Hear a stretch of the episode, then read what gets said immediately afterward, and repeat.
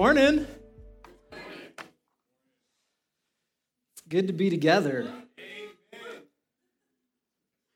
All of us together. Yeah, that's worth celebrating. You can celebrate, yeah.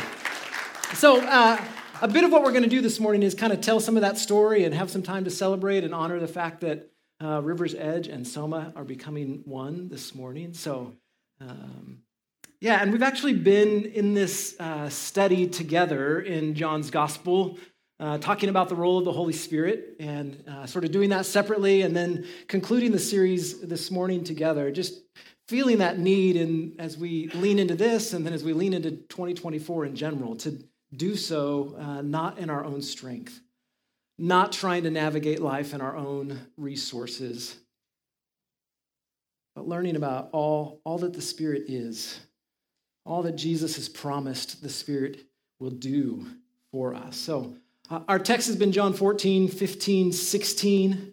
Jesus is essentially turning over his ministry to the disciples. Uh, he's giving them instructions regarding their roles and their responsibilities as he goes away, as he turns the mission over to them. And in context, it's actually a, it's a really compelling picture that Jesus is giving to his disciples. They're to build this movement of disciples all over the world, a community of selfless love. The picture that he gives is foot washing, foot washing kind of people, that we sacrificially serve and love and welcome one another. A people who are marked by a profound certainty about God's love for us a deep peace that comes with that. Uh, Jesus describes it as a fullness of joy, a joy that, that, is, that is satisfying, that, that wells up within us, even in the midst of trial and difficulty and hardship and uncertainty, and who, who then move out into the world in, in humility, but in, in confidence, in, in certainty to speak of Jesus and to do good work in his name. It's a beautiful and compelling vision, and the disciples are utterly overwhelmed by it. Like totally out of their depths. They're confused, they're disheartened, they're afraid, they're filled with anxiety, they have sorrow in their hearts, Jesus says. They know what they're supposed to do. The instructions are really clear. They have a, a vision of what it should look like, not just from what Jesus has told them, but what they have lived together. But the one who's made it all possible is leaving them. The one who's like pulled them together the one who's allowed them to be in relationship with one another, the one who's made clear what they're to do, who's built and equipped them and guided them, is saying, I'm leaving. So they know what they're supposed to do, but they also are certain that without Jesus, they cannot do it. I've said this every week, but it's good to remember at this point that the disciples, it's probably the 12 and then a bunch of other people around who are listening to Jesus talk they're really regular folks. They're not saints. They're not super spiritual. If you read through the gospel stories, not any one of them comes out looking really good. They look a lot like you, actually, if I'm honest.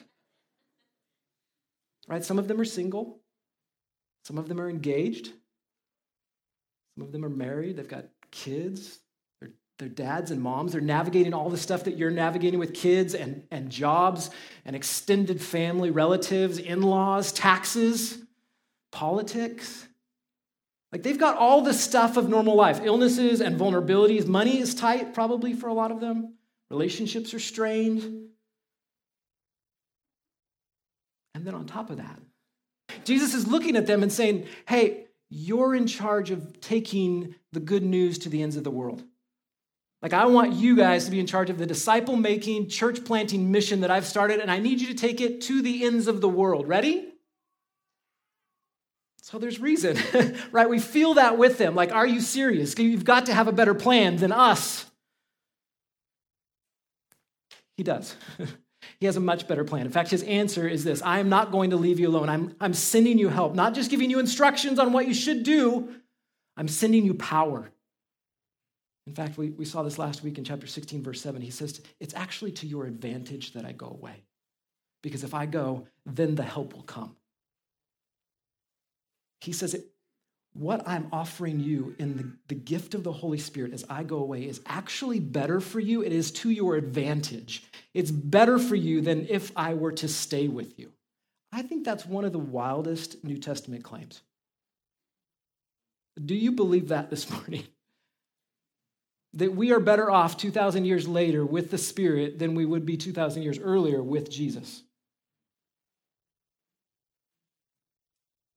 It's a spiritual upgrade. Matt and I were talking about it this week. Like, um, I, am I'm kind of old, but um, when I was in high school, not as old as you, Doug, but when I was in high school, um, we had these things called payphones. So if, if you were like, you were at school or you were at the bowling alley or the mall. Remember when people used to go to the mall? And you were, you were ready for your parents to pick you up. What you would do is find a payphone and you would call them and, and collect. And on the little part where it says, say your name, you'd say, I'm at the mall, I'm ready. And then your parents would pick it up and hear it and it would say, collect call from, I'm at the mall, I'm ready. And then they would know to come get you and not answer the collect call. So, Come on, some of you remember doing that, right? Thank you. Um, so that's like that. That's like like Jesus, right? Like he's he's one person in one place where like I mean, imagine a town that has one payphone. You, everybody has to go there. Everybody has to like wait in line to use it. Like it's like single place. And and now we like we just carry these things in our pocket. We have direct access to whoever we want whenever we want it. That that like that's the kind of like spiritual leap forward that we're talking about in the Holy Spirit. Now you have direct access to God wherever you are. Like literally across the globe, every disciple of Jesus can have the same access to God as if having Jesus in your very midst. So here's what I'm saying there is more available to us right now in the Holy Spirit than the disciples had when they were physically with Jesus. And so, in this series, what we've been saying is if that's true, then what in the world are we doing? Why do our lives look like they look? Why are we so content to live at the level that we're content to live at? Surely we must just be barely scratching the surface of what God has for us. We've got no excuse for the consistent low level at which we live. There is more joy. There is more peace. There's more certainty available to you today. There's, there's more boldness.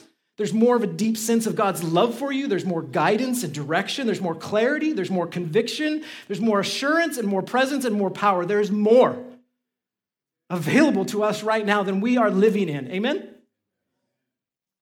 And so, our responsibility, our role is to know what we have in the Spirit, and then learn to walk in the Spirit, to entrust ourselves to Him. To go on, as Paul says, keep on being filled by the Spirit.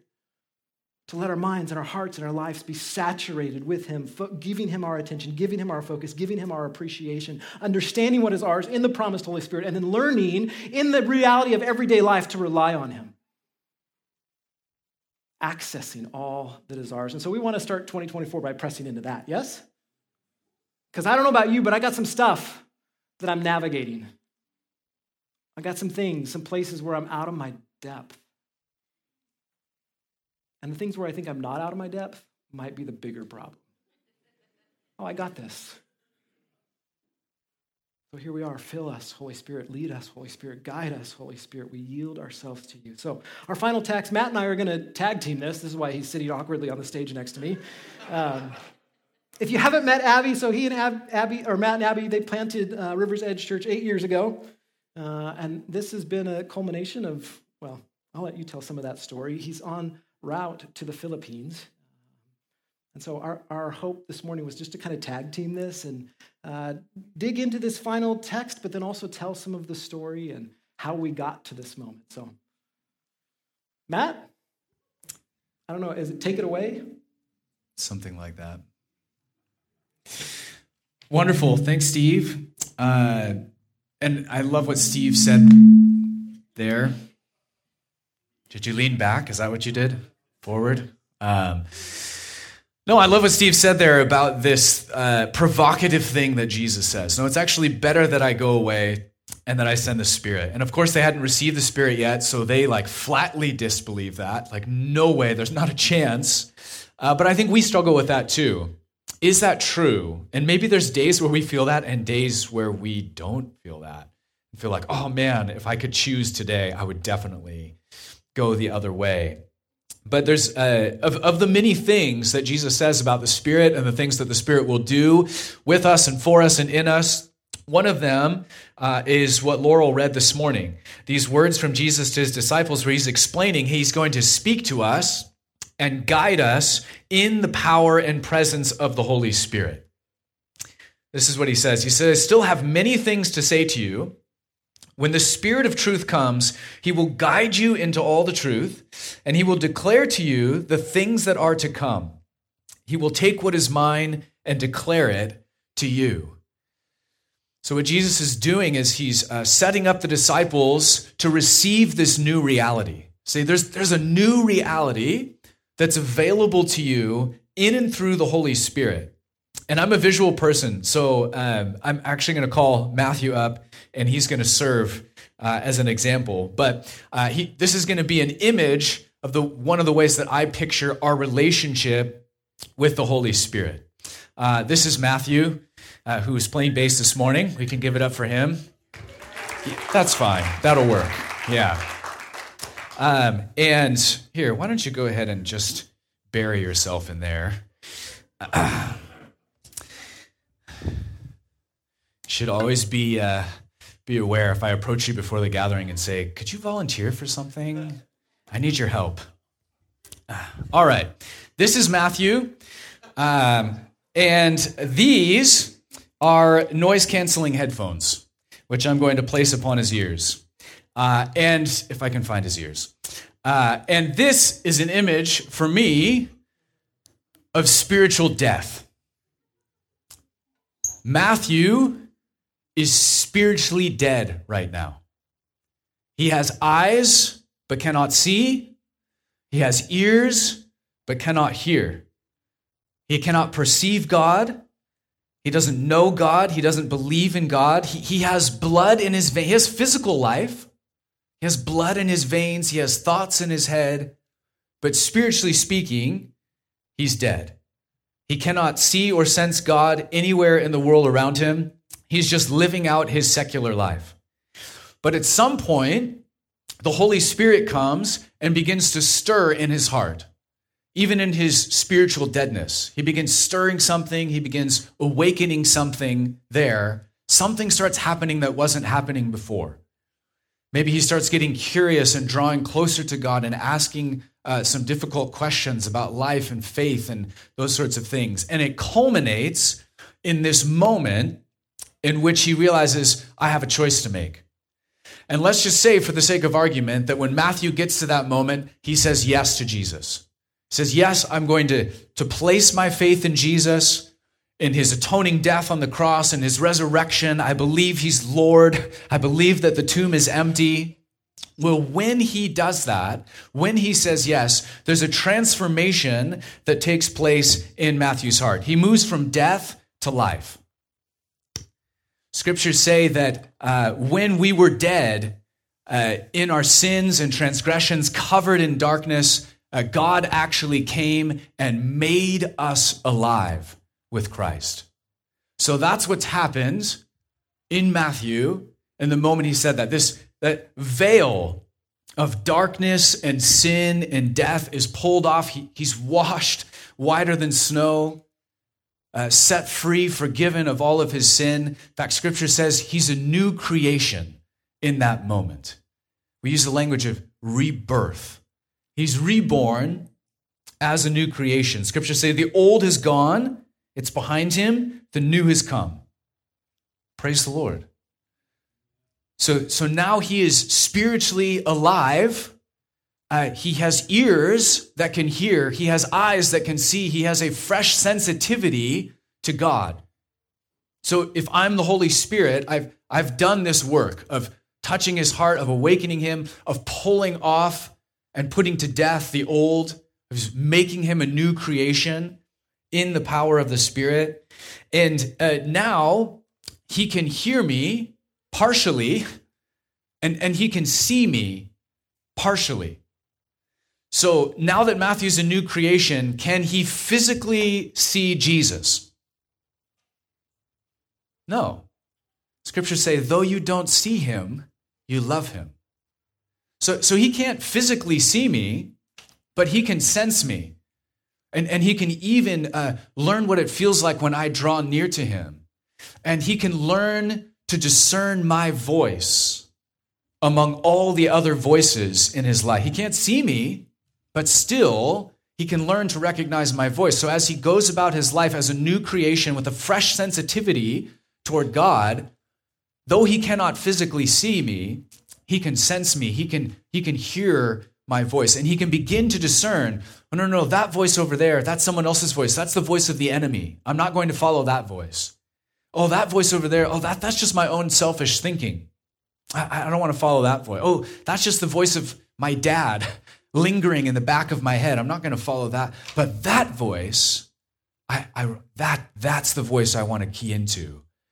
That's the voice of the Spirit. That's the voice of love that he can hear, even though he, he can't really see. Uh, Jesus says, My sheep will what? Recognize my voice. My sheep will hear my voice, they'll recognize my voice, they'll be able to know me and discern my voice from among the other voices. Not the super spiritual sheep, not the super mature sheep, not the ones who have worked really hard and somehow graduated to some second tier of Christianity, as if that were a thing. No, my sheep. The qualification for hearing God's voice and discerning God's voice and being led by the Spirit, the only qualification you need is that you're a sheep. You belong to Him. If you say, I belong to Jesus, that's it. That's all you need. That's all the qualification you need to be able to hear the Spirit and be guided by the Spirit. And so over time, as we as he grows in familiarity with me, as he learns what it feels like to have my presence near him, as he grows in hearing my voice, there's going to be times when Matthew says, Oh man, I really sense the Lord stirring my heart toward such and such a thing. I really sense the Lord in this path of the two paths that lie before me. I really uh, sense that the Lord is, is speaking this to me. But I, now I need to weigh that and try to discern it. I think this is the reality that Jesus is speaking to in the verses we read this morning. He said, God wants to guide us, He wants to speak to us, He wants to lead you into the truth, and even whisper to you about what lies ahead. Hey, here's what's coming. Here's what I'm guiding you into. Here's what I want you to do next. In John 15, verse 15, which is might be open in some of your laps right now. Jesus says this. I love this line. He says, I no long no longer do I call you servants for the servant does not know what his master is doing, he's left in the dark. But I have called you what? Friends. Don't you love that? Through the cross and resurrection of Jesus, we're actually welcomed into a new reality in which Jesus calls you friend. The servant's left in the dark, a friend is brought into the inner circle a, a friend actually gets insider information. Oh man, I want to share these things with you. I want you to know me. I want you to know what I'm up to. I want you to know where I'm guiding you. I want you to hear the truth spoken over your life, the things that Jesus wants to say to you. And so we can learn over time, as Matthew would learn in this scenario, he can grow over time in discerning my voice but, scripture says, it's not perfect. So, what's better, having Jesus physically in the room with us or having the Holy Spirit working in billions of hearts all over the world? Well, Jesus says the Spirit is better. The difference is that if Jesus were up here instead of me, you could discern his voice perfectly. You might not understand what he's talking about. A lot of the times it was like, I don't know what that meant. But you would know the words he was saying. And, and scripture says it's actually different with the Spirit. So the Spirit is with you and speaking to you. You can hear him and sense him and, and, and follow his guidance, but imperfectly. I would actually paraphrase, this is my paraphrase of 1 Corinthians 13. I would say it this way. These are Paul's words to the church. He says, For now we know in part and we hear in part, but when fullness comes, we'll know fully and hear perfectly. For now we see in a mirror dimly, but in the age to come, face to face. For now I know in part then I shall know fully, even as I have been fully known. And I think this is what he's talking about. Uh, in the age to come, there will be this moment where Matthew uh, is awakened in resurrection and the veil is pulled back. And he, he probably won't be this sweaty when he wakes up in resurrection. but, but he'll be able to see face to face. Can you imagine that moment?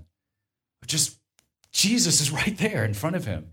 Nothing's interrupting that now. Now he sees him and knows him and loves him and gets to know Jesus the way he was already full. I, I fully knew him already, but now he gets to fully know me in a new way, in, in a new depth. That's what's coming for us on the other side of resurrection. But we're not there yet. So back under the sheet you go. For now, we don't see him, we love him, we hear but imperfectly, we see but imperfectly. So, so it might be, it's a little foggy, it's a little muffled. He can hear my voice, but not perfectly. And if I were to stand in front of him and say, like, Matthew, how many fingers am I holding up? He, he, might, he might be able to say, like, oh, I, that looks like three fingers. But he, but he can't see everything. He can just see a little bit, dimly, uh, through that veil. And, and so that's our job as, as followers of Jesus is to tune into that voice and learn to weigh that voice and discern that voice and say, I hear, but it's imperfect. I see, but it's imperfect. The good news is that Matthew is not alone in what he's attempting to do right now. He's not alone. He's got the Word of God as his map and as his compass. He's got biblical community around him who can weigh things with him and help discern where the Lord is speaking guiding so he can bring that to his missional community or to trusted friends who are followers of Jesus. And say, guys, this is what I'm sensing. This is, this is what I'm thinking. I think the Lord's leading this way.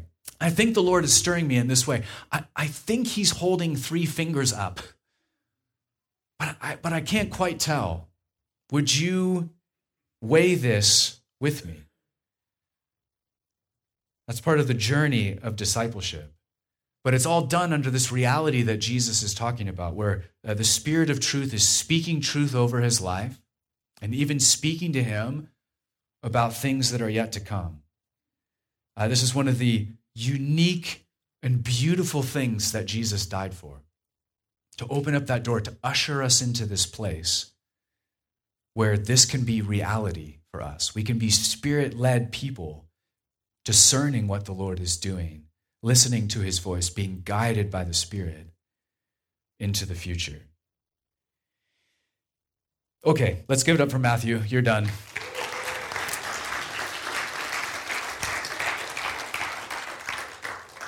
In a moment, I'm going to hand it back to Steve, but before I do, I want to give you one example or one story of what this can look like in real time uh, doing that thing that Matthew was trying to do underneath the sheet, discerning the Spirit's voice, and oh, I think this is what God's saying and where He's leading. So, this is what it's looked like in my life over the course of the last year. Uh, a year ago, in February, I went on my first trip to Mexico uh, to serve some churches that are there and in Guadalajara. And uh, it was an amazing trip. And through that trip, the Lord really started stirring my heart toward uh, international or overseas ministry. I just came out of that trip with, I've always kind of had a heart for the nations, but something was just lit in that moment on that trip. And I just felt like, oh man, I have this sense that our family is supposed to be more involved overseas or internationally in cross cultural ministry. Uh, and, and I'm, I'm not really sure what to do with that. I'm not really sure what it would look like. Maybe we could go a few times a year and visit some other places as a family and just serve for a week or two here and a week or two there. But what I did with that, I sensed the Lord speaking that and stirring that. Uh, and then I brought that to my wife to weigh that. Okay, now we're going to weigh that together. Honey, here's what I'm uh, seeing, sensing, feeling. I feel like the Lord's holding three fingers up. Can you weigh this with me? Right? And she said, Oh, it's really funny you should mention that because I am following two different homeschool podcasts. And in both of them, independent of one another, they both happen to be interviewing missionaries uh, who served overseas in different contexts, who brought their kids with them, who did homeschool while serving in a cross cultural ministry context. And I was just thinking uh, how good it would be for our boys to have cross cultural experience to get out and see other countries and other cultures and how other people live. And, and, so in that moment, all of a sudden, we're like, huh, maybe the Lord really is stirring us toward this. Maybe this is something we're called to do as a family. And, and something was born that we're then weighing together and bringing before the Lord. Lord, what do you want us to do? Where would you want us to go and for how long? And a week or two here, what are you thinking? And we're just carrying that. Then uh, the following month, in March of last year, I went to an international conference in South Africa. Uh, where the Lord spoke all sorts of things to me about our family serving overseas, uh, but they kept sort of building and building, and it all sort of built up and culminated in one single moment of prayer, where uh, I wasn't the only one, but a handful of us came to the front. People were gathering around us, laying hands on us, praying for us uh, and what the Lord had for us. And it was one of those rare moments uh, in life with Jesus where it was almost like the heavens were opened, sort of a thing, or, or the veil was thin. If you picture that sheet that was just like, oh, all of a sudden, the Lord is just right there and so real and so accessible. And he showed, I'm a very visual person, um, it, which is why I'm always doing stuff on stage because I have to see it. Um, but I, he showed me three different pictures or visions that all had to do with our family moving to the Philippines to raise up young leaders and plant churches across the Philippine Islands and bring healing to people who need healing in that context. Uh, and it just dropped in my heart in that moment. Oh my gosh, in the presence of the Lord, like, this is it. You're not calling us to visit this country or that country. You're calling our family to move to the Philippines and, and be there uh, for years to, to invest in this work, to do this thing. And so I walked away from that moment of prayer sort of in stunned silence. My head was spinning a bit, and I was trying to wrap my mind around what I feel like I had just received. And I knew it was the Lord, and I felt, oh man, I feel like He's really spoken something that's real and that's in line with my heart and it's in line with Scripture, and it just makes sense with the global mission of God in the world. I believe in that moment that the Spirit of truth was speaking something true over our lives and speaking to us about what was yet to come. Exactly what we're reading about in these verses this morning. And so I walked away thinking, I think, I think that's what's happened. And I'm going to receive that. But that's not the end of the story. There's more to it than that. Uh, I, I, I felt like the heavens had parted, but I also hear imperfectly and I see imperfectly, which is why we have scripture and biblical community and all these other things. And so, uh, about a week later, I was back here in Spokane and I shared all of that with my wife. And um, the Lord really spoke to her about it and brought a sense of peace to her heart. Okay, yes, I think this is what we're supposed to do. And then I brought it to our elder team and I shared it with them. And it was sort of, you can imagine, sort of this like bombshell that I'm dropping on them uh, as they feel weight and responsibility for uh, the church and, and leading the church. So I was kind of nervous. I shared all that and then just sort of like held my breath and I'm waiting and how are they going to respond? And the first elder to respond was Evan Pardon. Uh, and he had a huge smile on his face and he said, Oh, I'm not surprised. Uh, he said, My wife Leah and I, we were chatting about it and we predicted uh, that there's a 75% likelihood that coming out of sabbatical, you would feel called overseas. Uh, which I would have put it at like a 2% likelihood uh, of that happening. But it was very confirming to feel like, oh, well, this isn't just like me alone, just like dreaming this stuff up. I, I think there's others. And we be- began to share with uh, a few select others as well. And we kept hearing the same thing. Oh, we see this in you. Oh, we saw this coming. Oh, I, I thought this was going to happen at some point. So it resonated with my heart. I really felt, oh, this is of the Lord. Uh, it, it resonated with my wife and with the elders and with others. As Paul says in the book of Acts, it seemed good to us and the Holy Spirit. Just like, oh, I, I think this is it. I think this feels right. It lines up with Scripture and the types of things that God has been doing from Abraham all the way through to the disciples, all the way through to us, mobilizing people to take the gospel into new places, to go to new lands. But that still wasn't the end of the story even in light of all of those other things, we still said, hey, uh, we're about to start a four month sabbatical. So why don't we put this on the back burner and just digest it for a while and process it a little bit and sort of let it marinate and continue to bring it before the Lord and, and just sort of weigh it and test it. Lord, this is a big deal. We want to keep bringing this before you. Is this what you're calling us to do? So uh, the elders and, and wives, we all kind of agreed, hey, we're just going to walk with this for a little while over these four months. After that four month sabbatical, we're going to circle back, sit down with each other, and just see where we're at and how, how everyone's feeling. But assuming that this is from the Lord and assuming that this is going to happen, we need to start praying as well about the future of the church. Lord, you were really clear in speaking to me about our family moving to the Philippines. We trust that you're going to be equally clear in, in the future of the church and what that's going to look like as we move forward together. Uh, and that's where Steve comes in. Steve?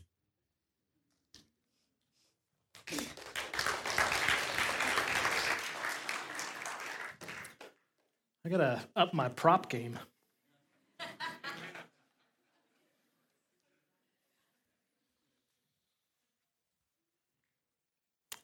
Look back at the text with me. Verse 12, I still have many things to say to you, but you cannot bear them now. Jesus is, sees the anxiety and the weight. Uh, he understands what they're experiencing. He knows that there's a lot ahead of them. Um, there's a lot they're going to need to navigate. They need a guide. So he's once again reassuring them I, I'm, I'm not leaving you alone in this.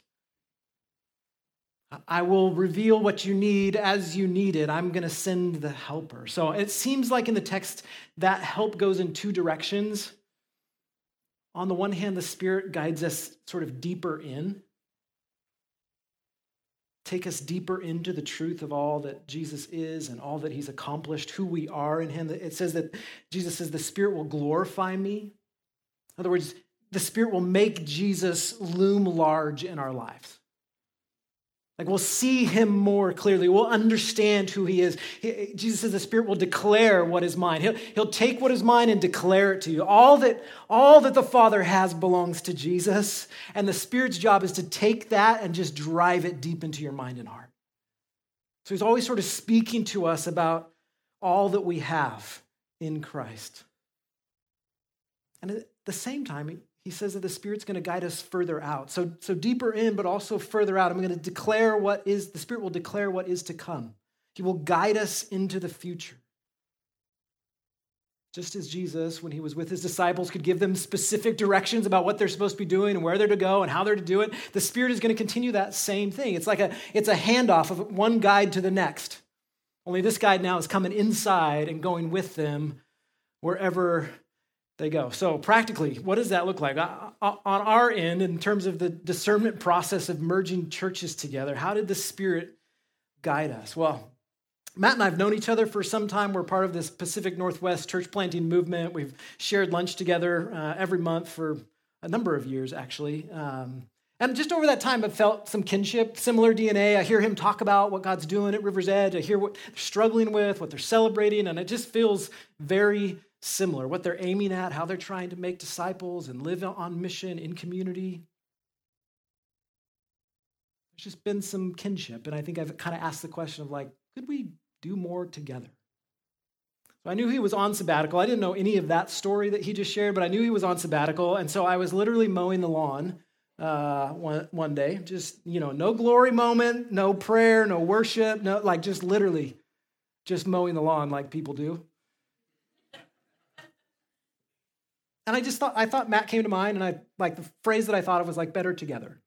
Like, maybe, maybe we should pursue this. So I didn't feel like a great Holy Spirit glory moment. It just felt like a good idea that I thought of. so I texted him. I said, hey, when you're done with sabbatical, let's chat. Like, I don't know, maybe there's some ways for us to partner. I don't even know what I was thinking that that meant at that time. I did know that we've, as a church, like, God's been incredibly kind to us 20, 20 years this fall by God's grace, it's been fruitful. We, we have some amazing people and some good resources. River's Edge also has amazing people and good resources. I, I didn't know what the future was, but I did have a sense of what our story was, and I had heard a bit of what Matt's story was with River's Edge, and I just wondered, like, could there be something here? And then when Matt got back from sabbatical, we met up, and I heard that story, and then I, um, well, maybe, maybe there's more here than I thought. Maybe it wasn't just Steve had a good idea while mowing the lawn. Now, biblically there's no better together verse you're not going to find that anywhere to like confirm it against scripture but there's a lot in scripture about the unity of the church and what happens when the church works well together and the way that puts on display the good news of the gospel there's certainly nothing in the scripture that say churches shouldn't work together so we both took those ideas to our elder teams to a community that we trusted to discuss and to pray and to wrestle through the options. Our elder team, we asked a lot of hard questions. Uh, logistically was one of them. Like, can we do this? Like, they have a lot of children. we have a lot of children. we asked missional questions. Will this actually help us make disciples together? Will we be able to plant more churches? We asked pastoral questions. How will we shepherd the hearts of people through a process like this? We asked our staff, who are going to have to do a lot of work, which, by the way, Shaunus, Joel, where are you guys? Joel's probably out there somewhere. Shaunus.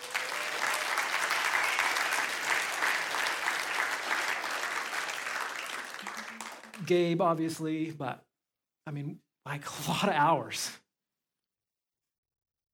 talked to our leaders, we prayed, we dialogued, we, we checked our own motives. We said, Lord, we, we don't want to do this if it's just our idea. Like if Steve just has a good idea while he's mowing. Like we want to do this if you're in it, we'll keep moving forward. And so I love what your reference to Acts. It seemed good to us and the Holy Spirit. I mean, if you read that in Acts chapter 15, they're like making major decisions about the future of Christian theology and mission and how it's going to go to the ends of the earth. And they're like, seemed good to us and the Holy Spirit. And so we just started to take steps forward and watched for God to kind of confirm and to lead and trusted Him to do the work. And so here we are. Seemed good to us and to the Holy Spirit. So as we end, let me just try to like summarize and, and I don't want to put them in steps, but I think like five elements around like how do we discern the guidance of the Holy Spirit in our lives as individuals, as communities, as churches together. You, you heard these themes in what Matt shared, you heard them in what I shared. Here's the first one. How, how, do we, how do we discern the Spirit's guidance? Here's the first thing we have to actually be a people that believe that the Spirit is speaking. Like it really does start with this conviction that the Spirit is always declaring to us. He's, he's speaking to us all the time. Our job, again, is to know and to trust and to yield to his guidance. I, am pretty convinced the Spirit is speaking more often than we're listening. And like the better together phrase happening while I'm mowing the lawn, I think there's times where the Spirit is speaking and we're hearing him and we just aren't recognizing that it's actually his voice. So I think step number one is just an encouragement to like, hey, let's trust and believe that the Spirit of God still wants to speak to his people. Now, I also know that the world and the flesh and the devil are speaking as well. Right? You're either listening to the Spirit or you're listening to the world, the, the culture at, at large, or to your own flesh, your own selfish desires, or you're listening to the lies of the enemy. Right? There's a lot of voices, or your, your dad, I love that. like something that got lodged in there has probably been used by the enemy, right? So our job is to learn to pay attention to the speaking of the Spirit, which just sounds like this Holy Spirit, what do you want to say to me? Give me ears to hear. Give me a heart to yield. So I think that's, that's number one. Number, two, and, and, Matt said this, and, and we did this as well, but the, you got to test it against the scriptures. I mean, that's kind of obvious, but God has spoken authoritatively in his word.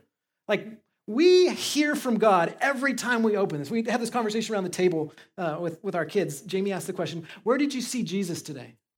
You know, just trying to get our kids to pay attention to how the Lord might be at work in the world. And I was like, I saw him this morning when I opened my Bible, because that's the primary place that we see Jesus. And so we always want to ask that question is, is what I'm hearing, does it align with the scriptures? If it's out of line, if it's like there's clear disalignment, then just it's a hard stop, right? But most of the time it'll be something like this better together. And you're like, well, that's not in there. But it sure sounds like the heart of Jesus. We're looking for themes and stories and patterns in Scripture. Does this seem like something that God is up to? Do we see it in His Word? Number three, we submit it to community, to people who know us and who love us, and listen, who love and obey Jesus. Right? You're looking for people who have a track record of faithfully obeying Jesus. You're not taking this to your doofus friends who love you and think that everything you do is great.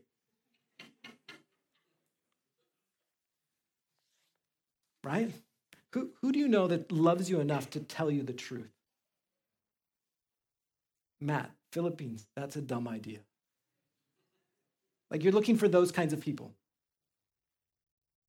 And number four, you, you surrender the whole thing to Jesus over and over again. We're, we're talking here about like having a deep conviction. Yes, the Spirit is leading me, but also holding loosely and open handedly what that is. Because we still have a veil right? We got to keep checking our motives, right? We're all capable of taking our own will and naming it as God's will. And you know who's most guilty of that? Pastors. This is one of the pastoral cheats that you learn along the way. Is if I just say, like, well, hey, the Lord's just really leading us to do this, then everybody goes, I guess if the Lord's really leading us to do this, we just do it. It's a, it's a way of pastoral manipulation. So if you hear that from pastors or spiritual leaders, just go like, mm, maybe we could just discern that together or pray about that and not just check our brains because somebody behind a pulpit said, the Lord's leading us.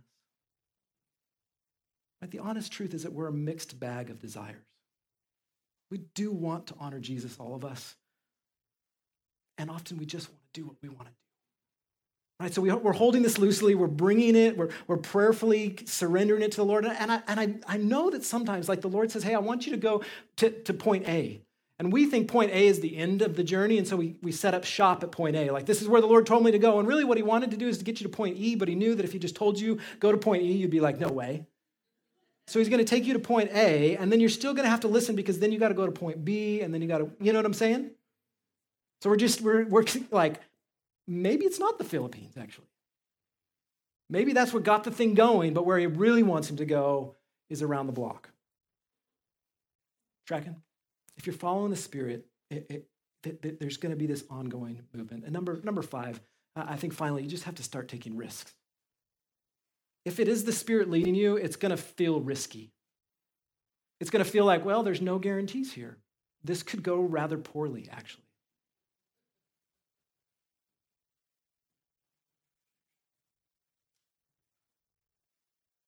That's what we did with this merge. We, we asked those questions. We began to just take steps. We couldn't, like, we didn't start with this morning in mind and then just reverse engineer a perfect process to get there. We just sort of had to like take, start taking steps and like, well, could we do this? And what about this? And maybe this and then that. that and here we are.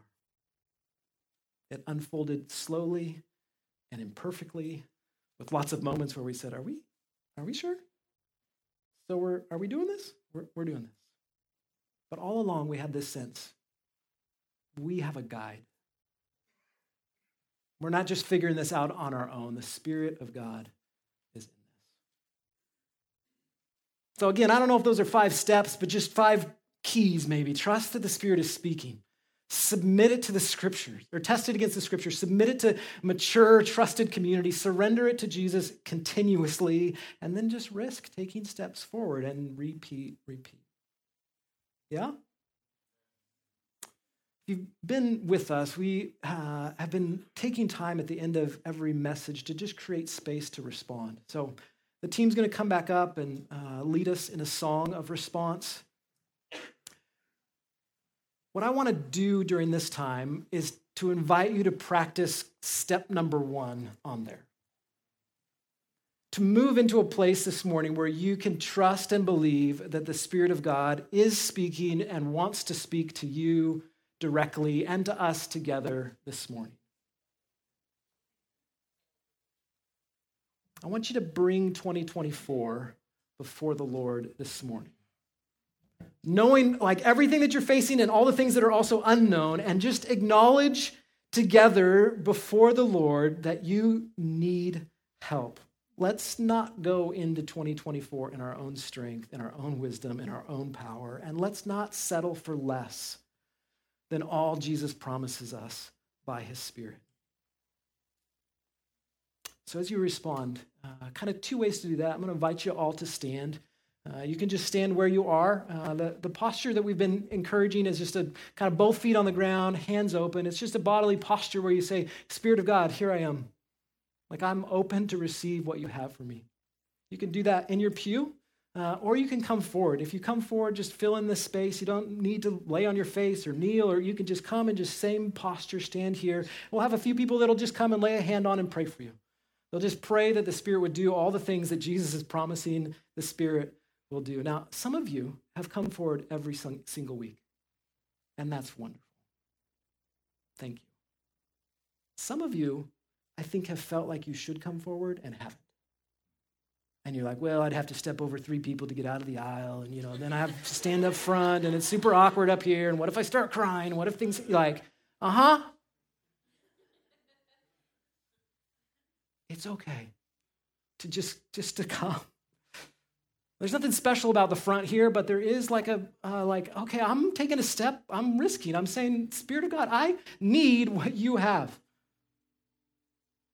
As Matt said earlier, literally, the Father gave his Son in order to give you access to his heart by the Holy Spirit. Like it is your birthright to be filled and empowered and led and guided by the Holy Spirit. That is available to you this morning. So let's not miss that moment. Let's not miss that opportunity. Will you stand with me? If you'd like to come forward, you can do that as I pray right now.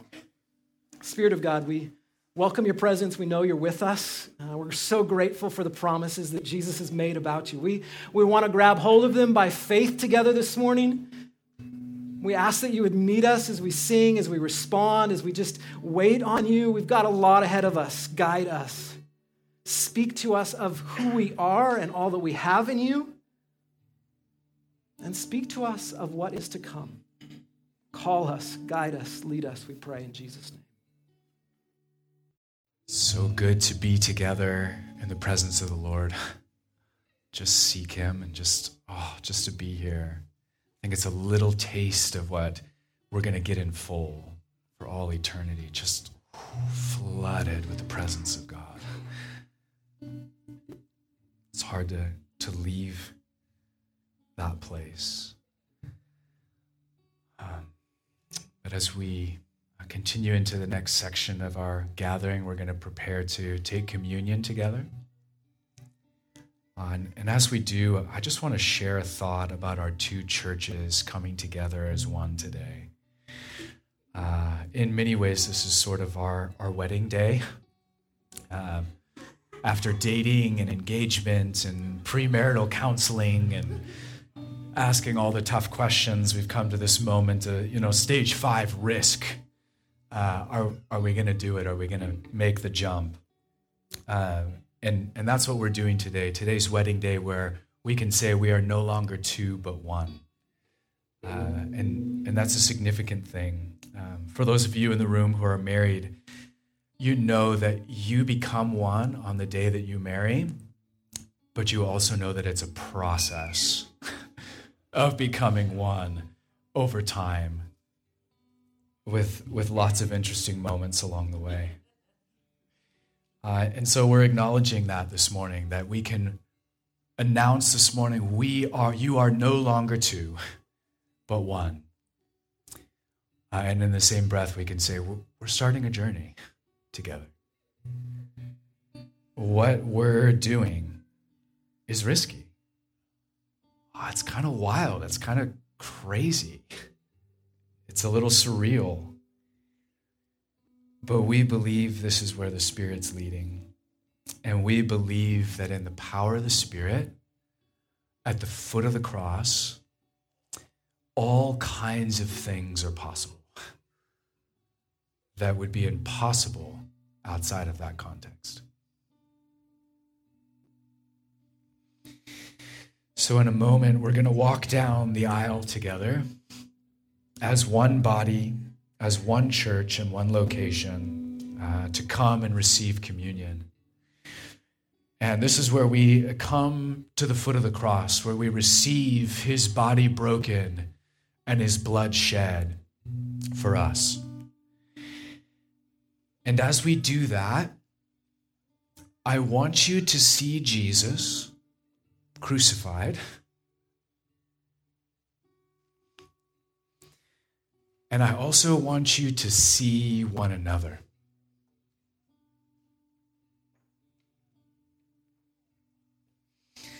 So before we come down, uh, I'm going to invite you to do something a little different. I want you to take a moment and turn toward the aisle, toward the middle of the church. And I want you to see the people on the other side. All of them. And I want you to ask yourself in this moment what would it look like to receive them? To love them? To open your heart to them? to take a risk on them? What would it look like to welcome one another as Christ has welcomed you?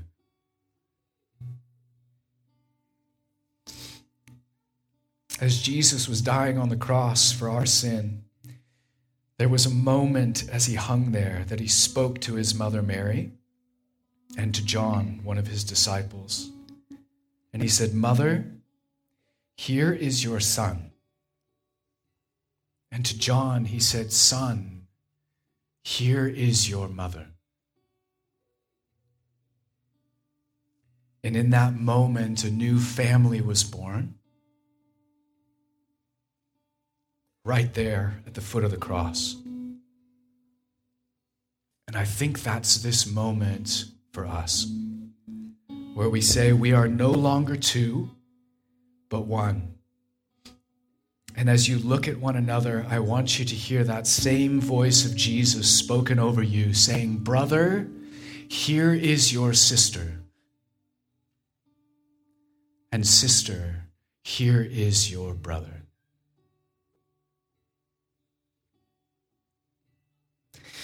A new family is being formed today at the foot of the cross. And we are trusting in the power of the cross and the working of the Spirit to make us one. Even as Jesus and the Father are one. This is the new reality made possible for us. You can face the front, and I'll pray for us before we come down for communion. Jesus, we praise your name. We praise you to going uh, through the horror of the cross for us, for our sin. And as you prepared yourself to go there, as you spoke to your disciples on this final night, you said, Ah, oh, I, I pray for these, the, the men and women, the brothers and sisters, these people I love so much. And Father, I, I pray, I don't pray that you would take them out of the world. How nice if he had prayed that. I don't pray that you would take them out of the world. I pray that you would keep them in the world and that you would make them one, even as you and I are one, Father. Would you do something in them that just makes the world look on and say, My goodness, Jesus is back from the dead? So, as we come now to communion, Jesus, I pray that we would see you. I pray we would see your body broken. I pray we would see your blood shed. And I pray, Lord, that you would give us eyes for one another. We thank you for the cross. In Jesus' name, amen.